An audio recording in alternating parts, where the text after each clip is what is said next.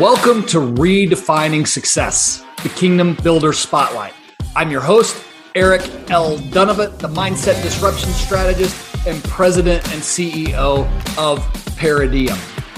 My teams and I redefine success for purpose-driven families and businesses by challenging social norms and balancing family and finance to build kingdom impact and generational prosperity.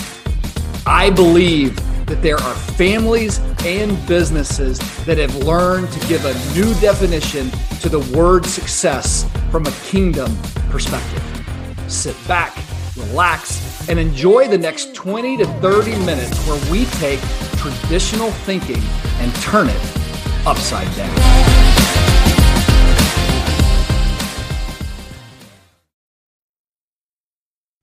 Welcome, everyone, to another episode of Redefining Success, the Kingdom Builder Spotlight. This is Eric L. Dunavant, the Mindset Disruption Strategist. And joining me today is Scott Beebe, the owner and founder of My Business on Purpose. And I had a chance to go kind of dig around and learn a little bit more about Scott before we had a chance to get on. And you're going to enjoy today's interview. I think Scott and I are quite aligned on the way that we think about how we prioritize our lives and how we think about business.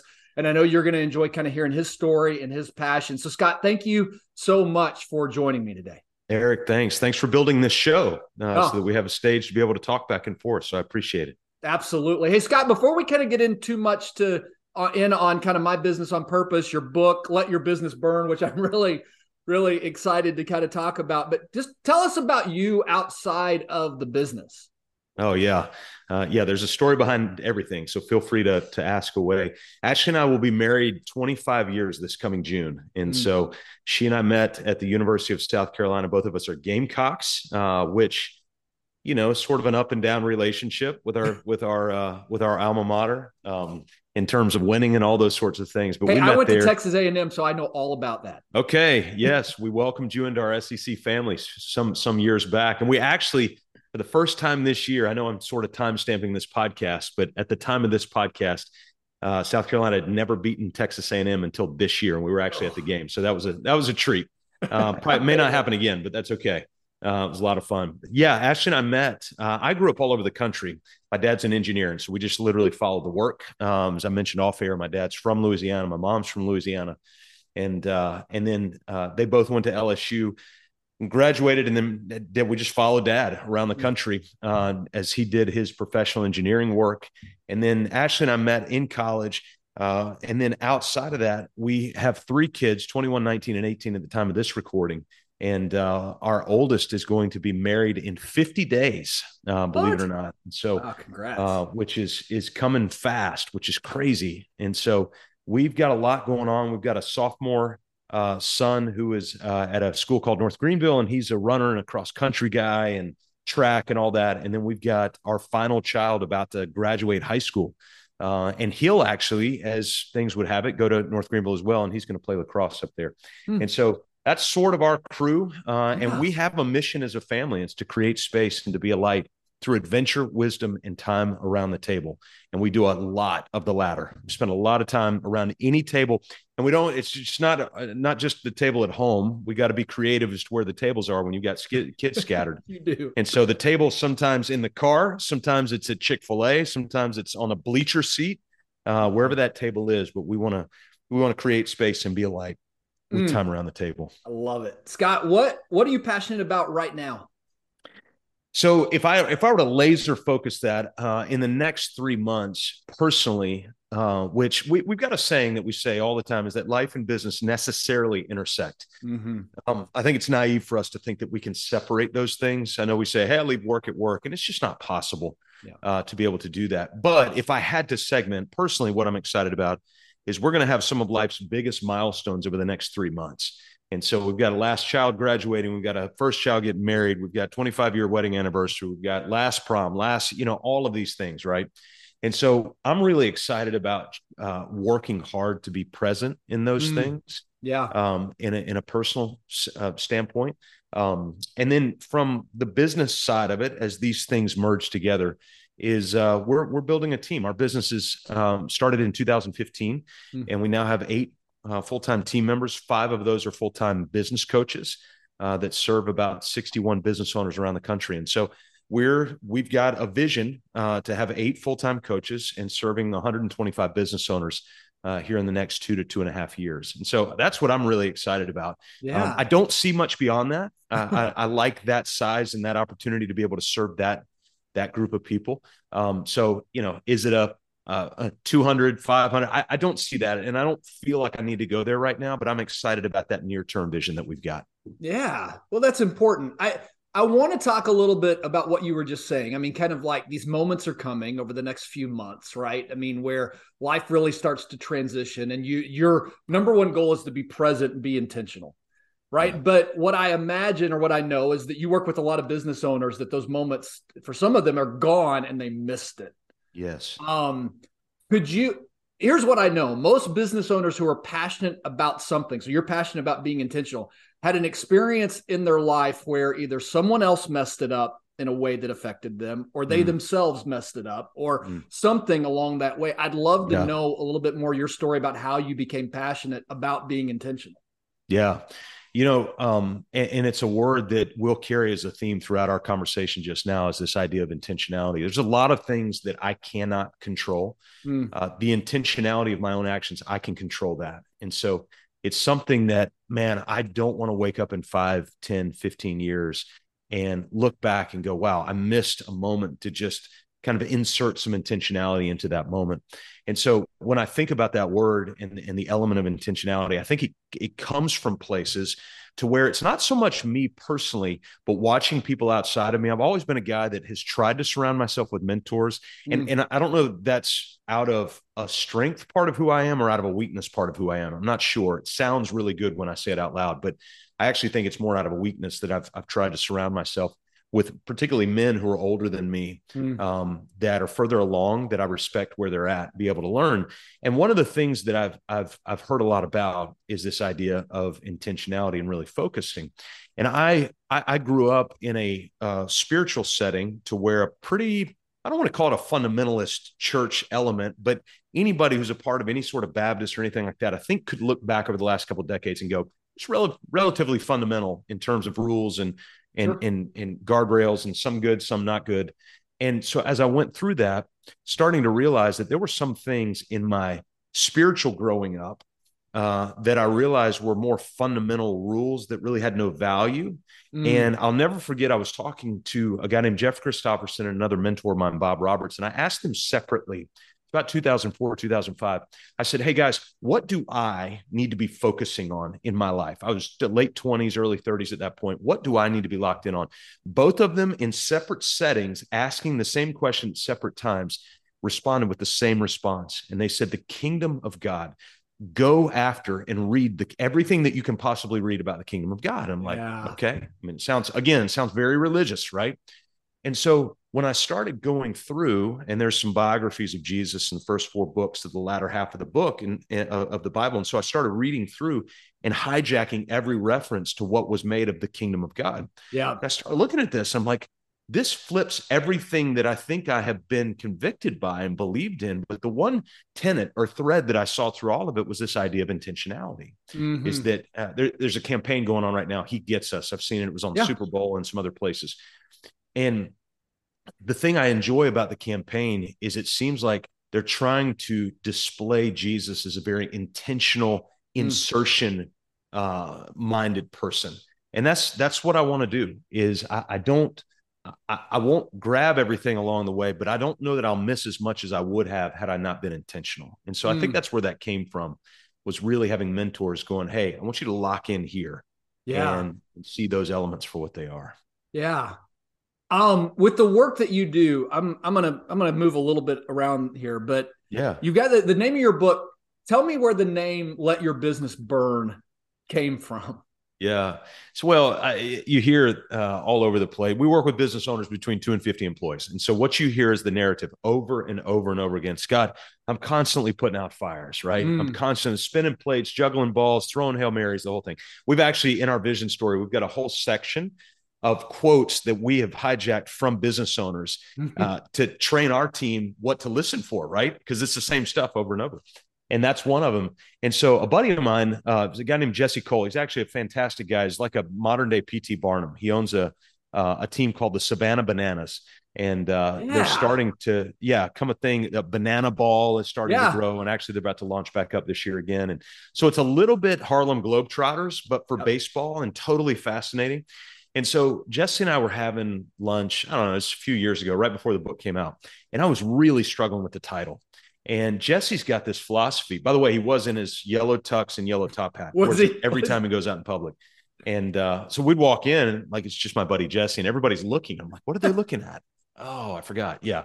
And so we're sitting there, and I said, hey, man, I'm really struggling just with the title of this book. And he's, and he's got this philosophy that says, whatever everybody, whatever everyone else is doing, do the opposite. Hmm. And it sounds cool. And so we sat there, and he goes, Scott, what, what's, what's, what's everybody saying in your world? And I said, well, constantly putting out fires, constantly putting out fires. I said, but Jesse, if I were to do the opposite, it doesn't make any sense. The opposite is just let your business burn. Mm. We don't want that. And he looked at me, and he goes, I love it. I think it's a brilliant title.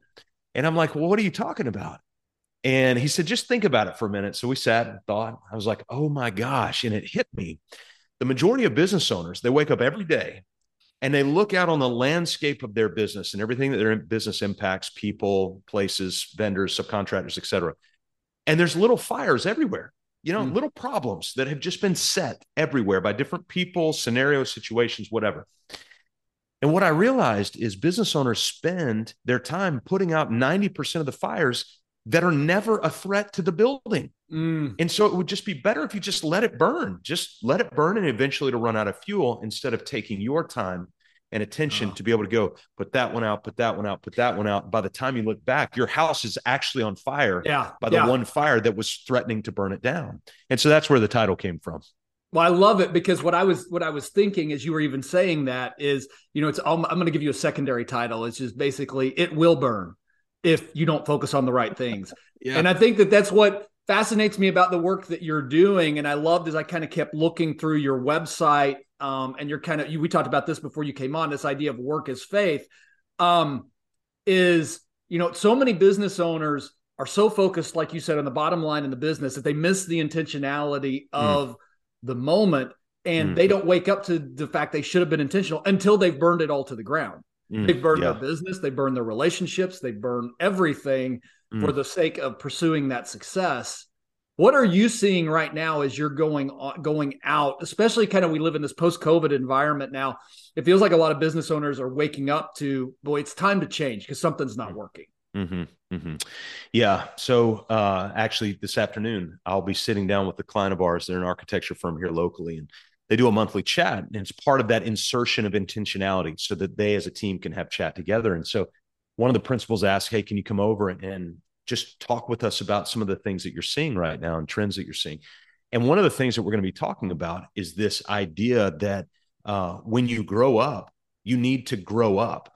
And what's happened during the pandemic years is we actually became more childlike in the mm. pandemic years, in a in a weird sort of twisted way. Is what we wanted is we took um, the fear and the flexibility that came in through the pandemic time, and we tried to minimize the amount of time we put towards work and maximize mm. the amount of time we put towards leisure. Well, that's what children try to do. Um, is they they want they want to play and play and play and play. Well, yeah. God gave us time to play for sure. We need to, in fact, we need to play more than we do, quite honestly, right. in the Western culture. We need to have fun more than we do um, in the Western culture.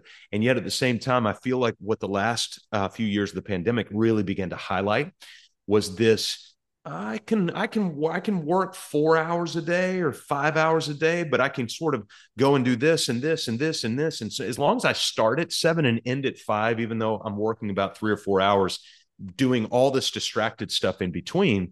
And so one of the things that we're going to be talking about even today is when you grow up, you have to grow up. And there's grown-up things that we have to be able to have as our responsibility to do. We got to remember that God gave work to us as a gift. It was the very first thing that he really yeah. did for us yeah. is we tended the garden, right? And we worked the garden. And so one of the things that we're really beginning to highlight is this idea of being spent and satisfied. I don't mm. want you to be exhausted and miserable. That's not my goal. My goal is for you to be spent. I want you to be fatigued and mm. satisfied. And so obviously sports is a great metaphor for this, but you get to the end of a game, whether you won or lost, the question is the old adage, right? Did you leave it all on the field? Did you leave it all on the field? So in other words, are you spent? Did you give everything you absolutely could give, even though the outcome wasn't exactly what you thought it was going to be? Mm. And so that's one of the things that we're having to see right now. And the way that we're bringing intentionality into that, as a, a poet, Annie Dillard, she, she wrote this, uh, this is probably not one of her seminal, seminal writings, but she wrote actually about a weekly schedule, like a, a weekly schedule, like a, you know, a spreadsheet. Yeah, uh, on a weekly schedule. And we have a tool called the Ideal Weekly Schedule, where we have every client write out, what would your ideal week look like? Um, full, full of work, not, not just, you know, screwing around, but what would your ideal week look like if you could devote this amount of time to estimating, this amount of time to marketing, this amount of time to whatever, uh, all the elements of your role. And so you could put in that in there. And Annie Dillard said this about the weekly sh- schedule. She said, it is a net for catching days. It is a defense against chaos and whim. And then she said, a weekly schedule is willed and faked and so brought into being. Willed and faked and so brought into being. The idea of intentionality is to will something and to fake something until it becomes real. You did it with this podcast. This podcast didn't exist. Yeah. You willed it. You sort of faked it, right? The old fake it till you make it sort of yeah, thing. Yeah. Faked it. And now it's a thing. You know, right. It's a full scope thing. And, and I want you to think about this, Eric, not only for you, but everybody listening, the value that you've brought to the people listening and to me as somebody who's got something to share would not be here had you not willed it, faked it, and been intentional to bring it to mm. us. And mm. so there's value in taking tools. So what we've done is we we build little tools like Ideal Weekly Schedule. We built something called the Culture Calendar. It's really great. I'll, I'll tell everybody they can go make their own right now. And the culture calendar is this. We we we we kind of think of culture like it's across our fingers, sort of. Oh, Eric, you're so lucky. You've got good culture. No, no, no. Culture is not a business idea. Culture, we stole it from science. Culture is a, a biology term. Hmm. And so you think about the yep. petri dish yep. in you know, sixth grade science class, and what did all the guys in class do? We spit in it, put it under a microscope, see what's floating around in there. Every time I say that story, like in a live audience, all the ladies in the audience are like, "That's disgusting." I'm like. Yeah, but we all did it, you know, right? and, but, but you, you, you've got this Petri dish. Well, the idea of the Petri dish is whatever goes into the Petri dish, the ingredients that you put in, when it's subject to, to heat, moisture, time, light, something grows out. Well, the question is what grows out? Well, it's whatever you put in. That's yeah. it. It's, yeah. it's, it's that simple. And so with culture, we think culture is made up of, you know, you beanbag chairs in the break room, soda fountains, lunch on Fridays, you know, unicorn rides for the kids and all this stuff, ping pong tables. No, no, no, no. Culture is what you want it to be. It's whatever the ingredient that you put in that comes out. And so the mm-hmm. ingredients of culture we like to talk about are agenda-driven, leader-led, predictable team meetings. Mm-hmm. If businesses would just start to do that, yeah. um, every other every other week check-ins between owners and their key leaders, key leaders and the people who report to them, to sit down for ten minutes with five prescribed questions. Where have you seen us live out our mission and values? What are you seeing and thinking? What blind spots do you have? What do you need from me? And here's what I see in you. Mm. Like doing that once, twice a month. That's culture building, right? Yes, yeah. Of course, we're going to go play ping pong. We're going to go bowling. We're going to do whatever. But those are the easy things. What are the hard things? Reviewing mm. your vision every other month as a team, doing check-ins, weekly meetings, um, uh, remembering somebody's birthday. I'm horrible at that. Yeah. But we have it on our culture calendar. So our culture calendar is a spreadsheet that goes week by week at the top. And all those ingredients on the, what is that? The vertical axis on the left-hand side, we put the ingredients there. And then we go out week by week at the beginning of the year and we plan out the whole year based on check-ins, team meetings, coaches meetings, directors meetings, time away, trips, birthdays, anniversaries, all that stuff is on the left side and we map it out. And so on Tuesday morning this past week, Thomas, one of our coaches, leads that team meeting for us. Mm. And he walked us over to that week, which was this week. And we went down and we went, oh my gosh. And I can tell you it's Sadie Gray's birthday next week. I would oh. not have known that. Right. That is a daughter of one of our coaches. Mm. So I wouldn't have known that, but yeah. now I know it. And so yeah. now I can do something meaningful, like and intentional, like send a message. Yeah. Oh, that's cool. Hey, so you said you started Business on Purpose, uh, My Business on Purpose, two thousand fifteen. That's right. So what was the catalyst? What was kind of the, what were you doing before? What caused you to kind of launch into this? Yeah. So I went to seminary right out of college. Yeah. And I worked in business while I was in seminary. I was so That's rare. It was, I, I was on campus. I'm like, this is a foreign language to me, what these people are speaking. Like, quite literally, I'd come home at night and ask Ashley, hey, I heard somebody say this. What does that mean? Mm. And so I, I needed to get off campus. And so I worked in business for a real tiny subsidiary of Thomson Reuters at the time. And then out of seminary, I did what most seminarians do. I went and sold drugs uh, legally for Pfizer um, for a couple of years. And then I went and worked on a church staff for a couple of years. And so, Eric, I was flip-flopping because mm. I was trying to get my ministry and my business to merge, and I didn't know how to do it. Got it. Yeah. And so um, then went back to work for Pfizer, helped a guy plant a church, involved deeply in Nigeria. And so we're, again, trying to make all this stuff merge. And in two thousand thirteen, the organization that we'd been volunteering with for years in Nigeria asked if I would leave Pfizer and come be their executive director, basically. And so uh, it was a long process, finally decided to do it. And then about a year and a half in, in February twenty-seventh, twenty fifteen, to be specific, uh, we had a straight up board coup d'etat. I don't know any other way to put it. We had nine board members. And eight of the nine board members had resigned on the spot. Now, there's a huge backstory as to why. Um, and one of the board members was running a fundamentally a, a coup, uh, a roundabout mm. coup to grab all the power of the organization and what it was doing. It was really sad. And uh, these are all really highly respected Dallas and Fort Worth business people that uh, that were on the board, had been there for like years and years and years. These weren't newbies to the board or anything like that. And uh, they had sort of gotten shenaniganed a little bit.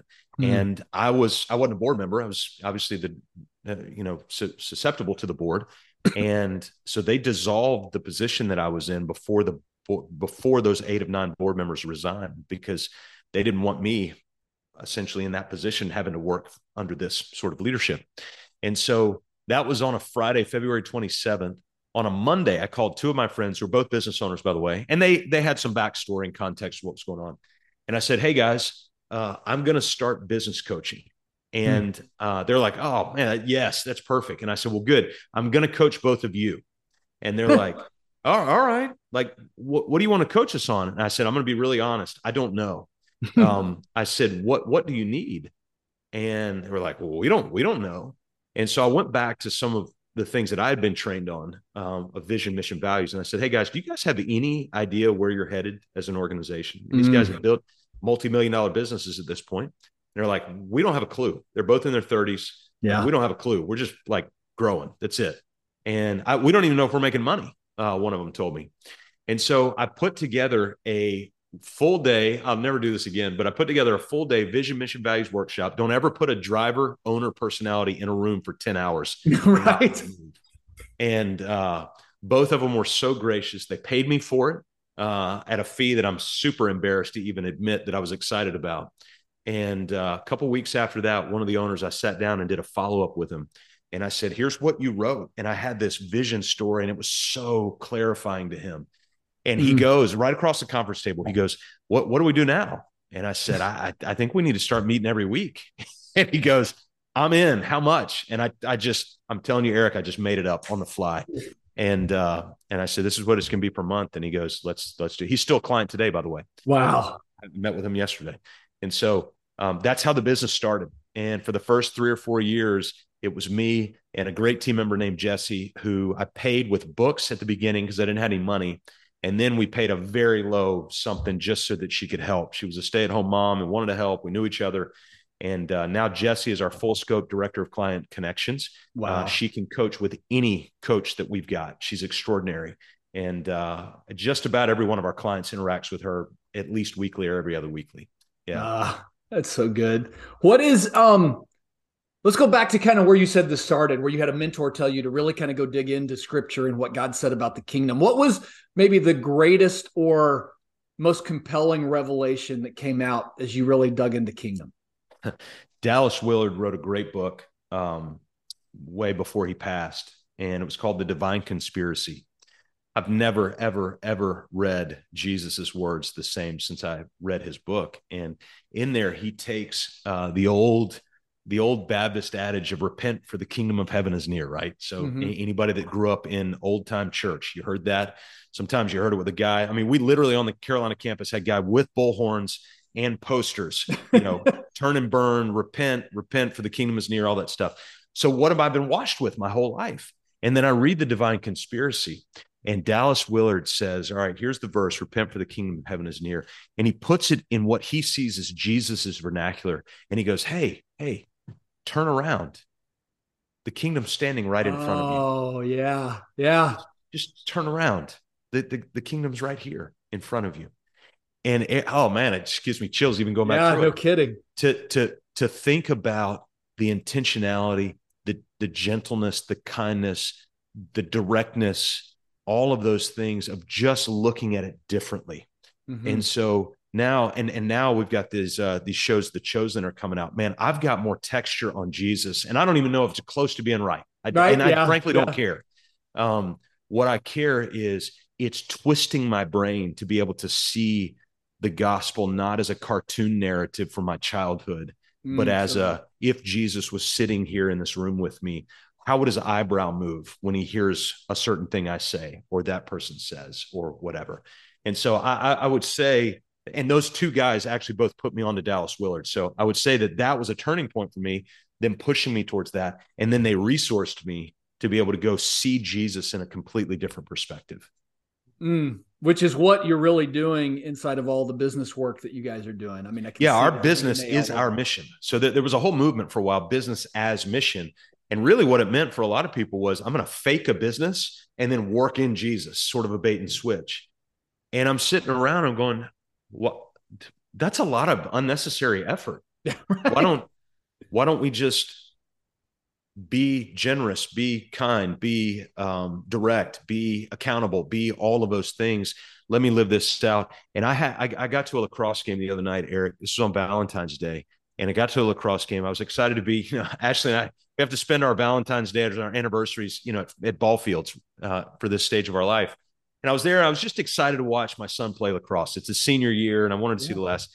And I had this dad sitting in front of me, turned around and goes, hey, man, uh, I've got a relationship with this guy. But he turned around and he goes, hey, I got some real serious God questions. And I'm like, all right. And in my mind, I'm thinking, man, I really want to watch some lacrosse. um, you know, can we do this some other time? And he just launches right into him and wow. like real deep God questions. Now, that's an exception. That doesn't happen very often. Sure. But his respect for me comes from my work with the business community. Mm. And the reason he's got respect for me is because of what we've done with and for um, the business community. And so, and, and we're not out, we don't have fish on our business cards. We don't, yep. we don't do any of that. We're, we're a, a full-fledged, profitable business entity. And we, uh, we talk about um, profit dashboards. We talk about all kinds of stuff, money, everything. We talk about it. But what we found is what Jesus has said is right. And I'm banking on it. He said, where your money is, that's where your heart is. And Eric, it is fascinating to us. We could go by client. The ones who have opened up their finances to us the most are the ones that do the work the most mm. of what we ask mm. them to do. Yeah. The ones that sort of try to keep that guarded from us are the ones we have the hardest time with. Yeah. Hands down. Oh, wow. And so, but Jesus, I learned that from him. I didn't, yeah. it's not a Peter Druckerism, you know, it's Jesus said, where your money is, your heart is. And so as I'm starting to read that, and I also don't want to apply, there was a book a while back talking about Jesus and leadership and all that stuff. I don't want to cherry pick Jesus for a leadership principle talk. I just want to look at like what he said and then go emulate it. Go, yeah. okay, let me take that and go do the same um, right here. So we tell business owners, hey, t- t- like you're putting out all these fires. Hey, turn around. And we've got this roadmap up here. Yeah. And t- turn around. We've let's, let's walk together, mm. just together.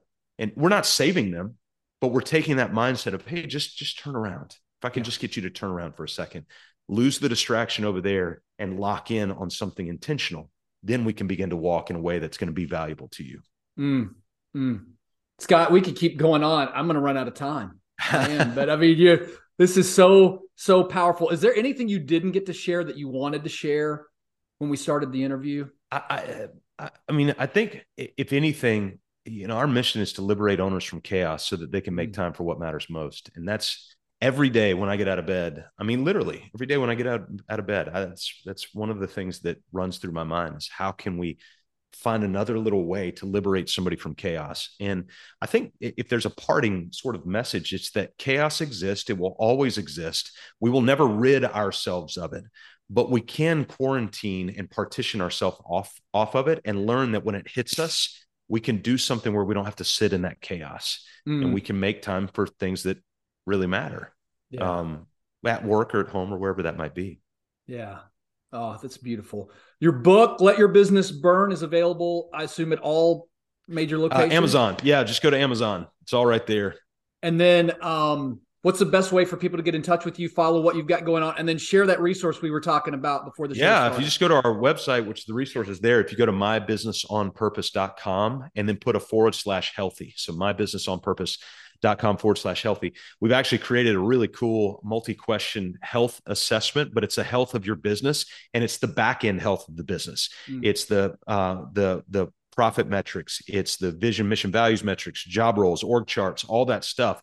Does it exist and to what extent? And it will actually give you a score between zero and forty-five and sort of show you the, the bottom line health uh, of the back-end, the things that people don't see. And yeah, so uh, I'm going to encourage yeah. all my listeners. We're going to put that in the show notes. Please yeah. make sure, go do take that assessment.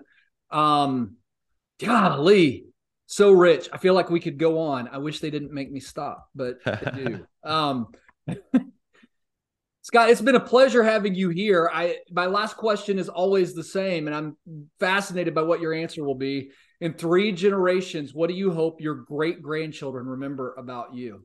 Well, Tim Elmore writes a book, A New Kind of Diversity, and in it, he says, one generation removed, we want to replace them. Uh, or like, like dude, we will never be like them, right? Two generations removed, which are our parents, basically, we say, uh, I, I'm not going to raise my kids like they raised me, right? But it's interesting, and we're seeing this played out. Three generations removed, we want to be them. And so now what's happening, my kids are buying record players and vinyl records, right? Just like three generations ago. And so what I want Uh, to be number one, I want to write as much as I can write and publish as much as I can publish, because I likely won't have a direct relationship three generations down. But if they can read my words and hear my recordings, oh man, what I wouldn't give for my, you know, grand and great grandparents to be able to do that. Like that would be extraordinary. And so I want to leave and intentionally leave that legacy. And if there's one word written on my headstone, if it's the word intentionality, then yep. that's, I'll win. I'll win yeah. at that point. Oh, that's beautiful. I love everything about what you're doing, Scott. Everyone, make sure my business on purpose dot com. Go check out the work that they're doing, Scott and his team, um, especially from a kingdom perspective. I thank you for everything that you're doing in the industry and to help business owners get their priorities right. So, Scott, thank you for being here.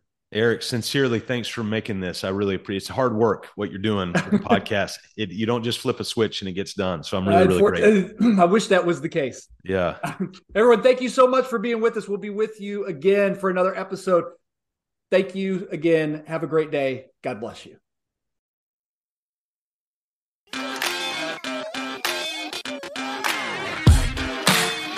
Eric L. Dunavant here.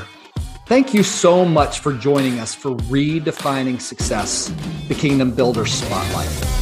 If you're a business owner or a family who is actively redefining success or have thoughts on kingdom impact or generational prosperity, and you would like to be a guest on the show, then I invite you to apply. Visit w w w dot eric l dunavant dot com slash podcast slash apply. Also, if you enjoyed today's episode, I would love for you to share that either through text or social media. Take a screenshot of the show and share that and share what you learned. If you know anyone that should be a guest on our show, we would also love for you to connect us to them. The best way to do that is to use hashtag Redefining Success. I love to read your thoughts and shares on social media, and we also are honored just to get any recommendations of people that you think we should be interviewing on the show. We are constantly adding new content, adding new podcasts. So first and foremost, I'm going to recommend that you subscribe so that you don't miss a thing. Also, You, all of your likes, your reviews, your shares, all of that makes a big difference to the show. So if you'll include those when you can, we definitely appreciate it. If you'd like to get in touch with me, visit w w w dot eric l three sixty dot com, and all of my connections to social and other ways to get in touch with me are there. This is Eric L. Dunavant, the Mindset Disruption Strategist, signing off. Until next time.